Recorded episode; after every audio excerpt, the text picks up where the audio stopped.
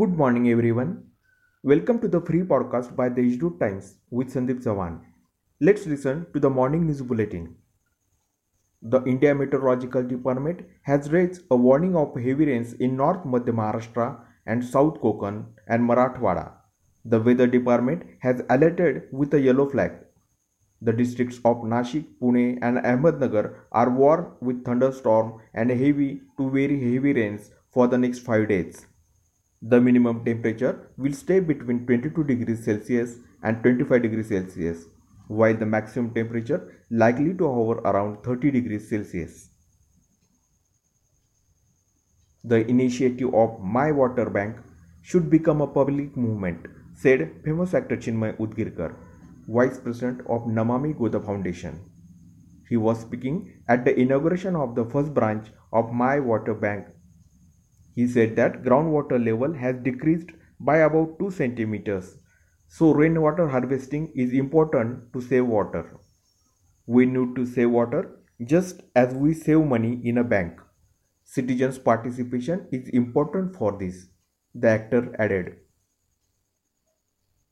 For an effective implementation of the survey work in phase 2 of the My Family, My Responsibility campaign, District Collector Suraj Mandhare has appointed Assistant Medical Officer Dr. Prashant Shete as the coordinating officer for Nashik Municipal Corporation limits. On the occasion of International Day for Disaster Risk Reduction, District Collector Suraj Mandhare said that disaster response possible through information, education and communication.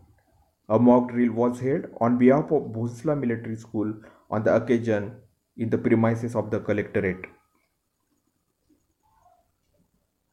In a tragic incident, a driver was burned to death when his moving car caught fire on Sakoromik Phata near Pimpalgaon Baswant in Nifad Taluka on Tuesday morning. It is learned that Sanjay Chandravan Shinde, age 54, of Sakoromik in Nifad Taluka, had left for Pimpalgaon Baswant in his car for private work at around 11 am in the morning when the mishap occurred. Pro-Hindi organizations including Hindu Ekta, VHP, Purohit Sangha, Spiritual Front and leaders stage a symbolic fast in front of Kapaleshwar and Kalaram temples in the city, demanding reopening of all the temples and other religious shrines throughout the state. About the pandemic, till Tuesday, the number of patients cured and discharged has crossed 77,000 mark. With the recovery rate touching 92% in Nashik city and 89% in the district. While with the addition of 605 new cases, the total COVID count in the district has gone up to 86,609. So Nashikites, that's all for today's main news. For more, subscribe to deshdoot.com.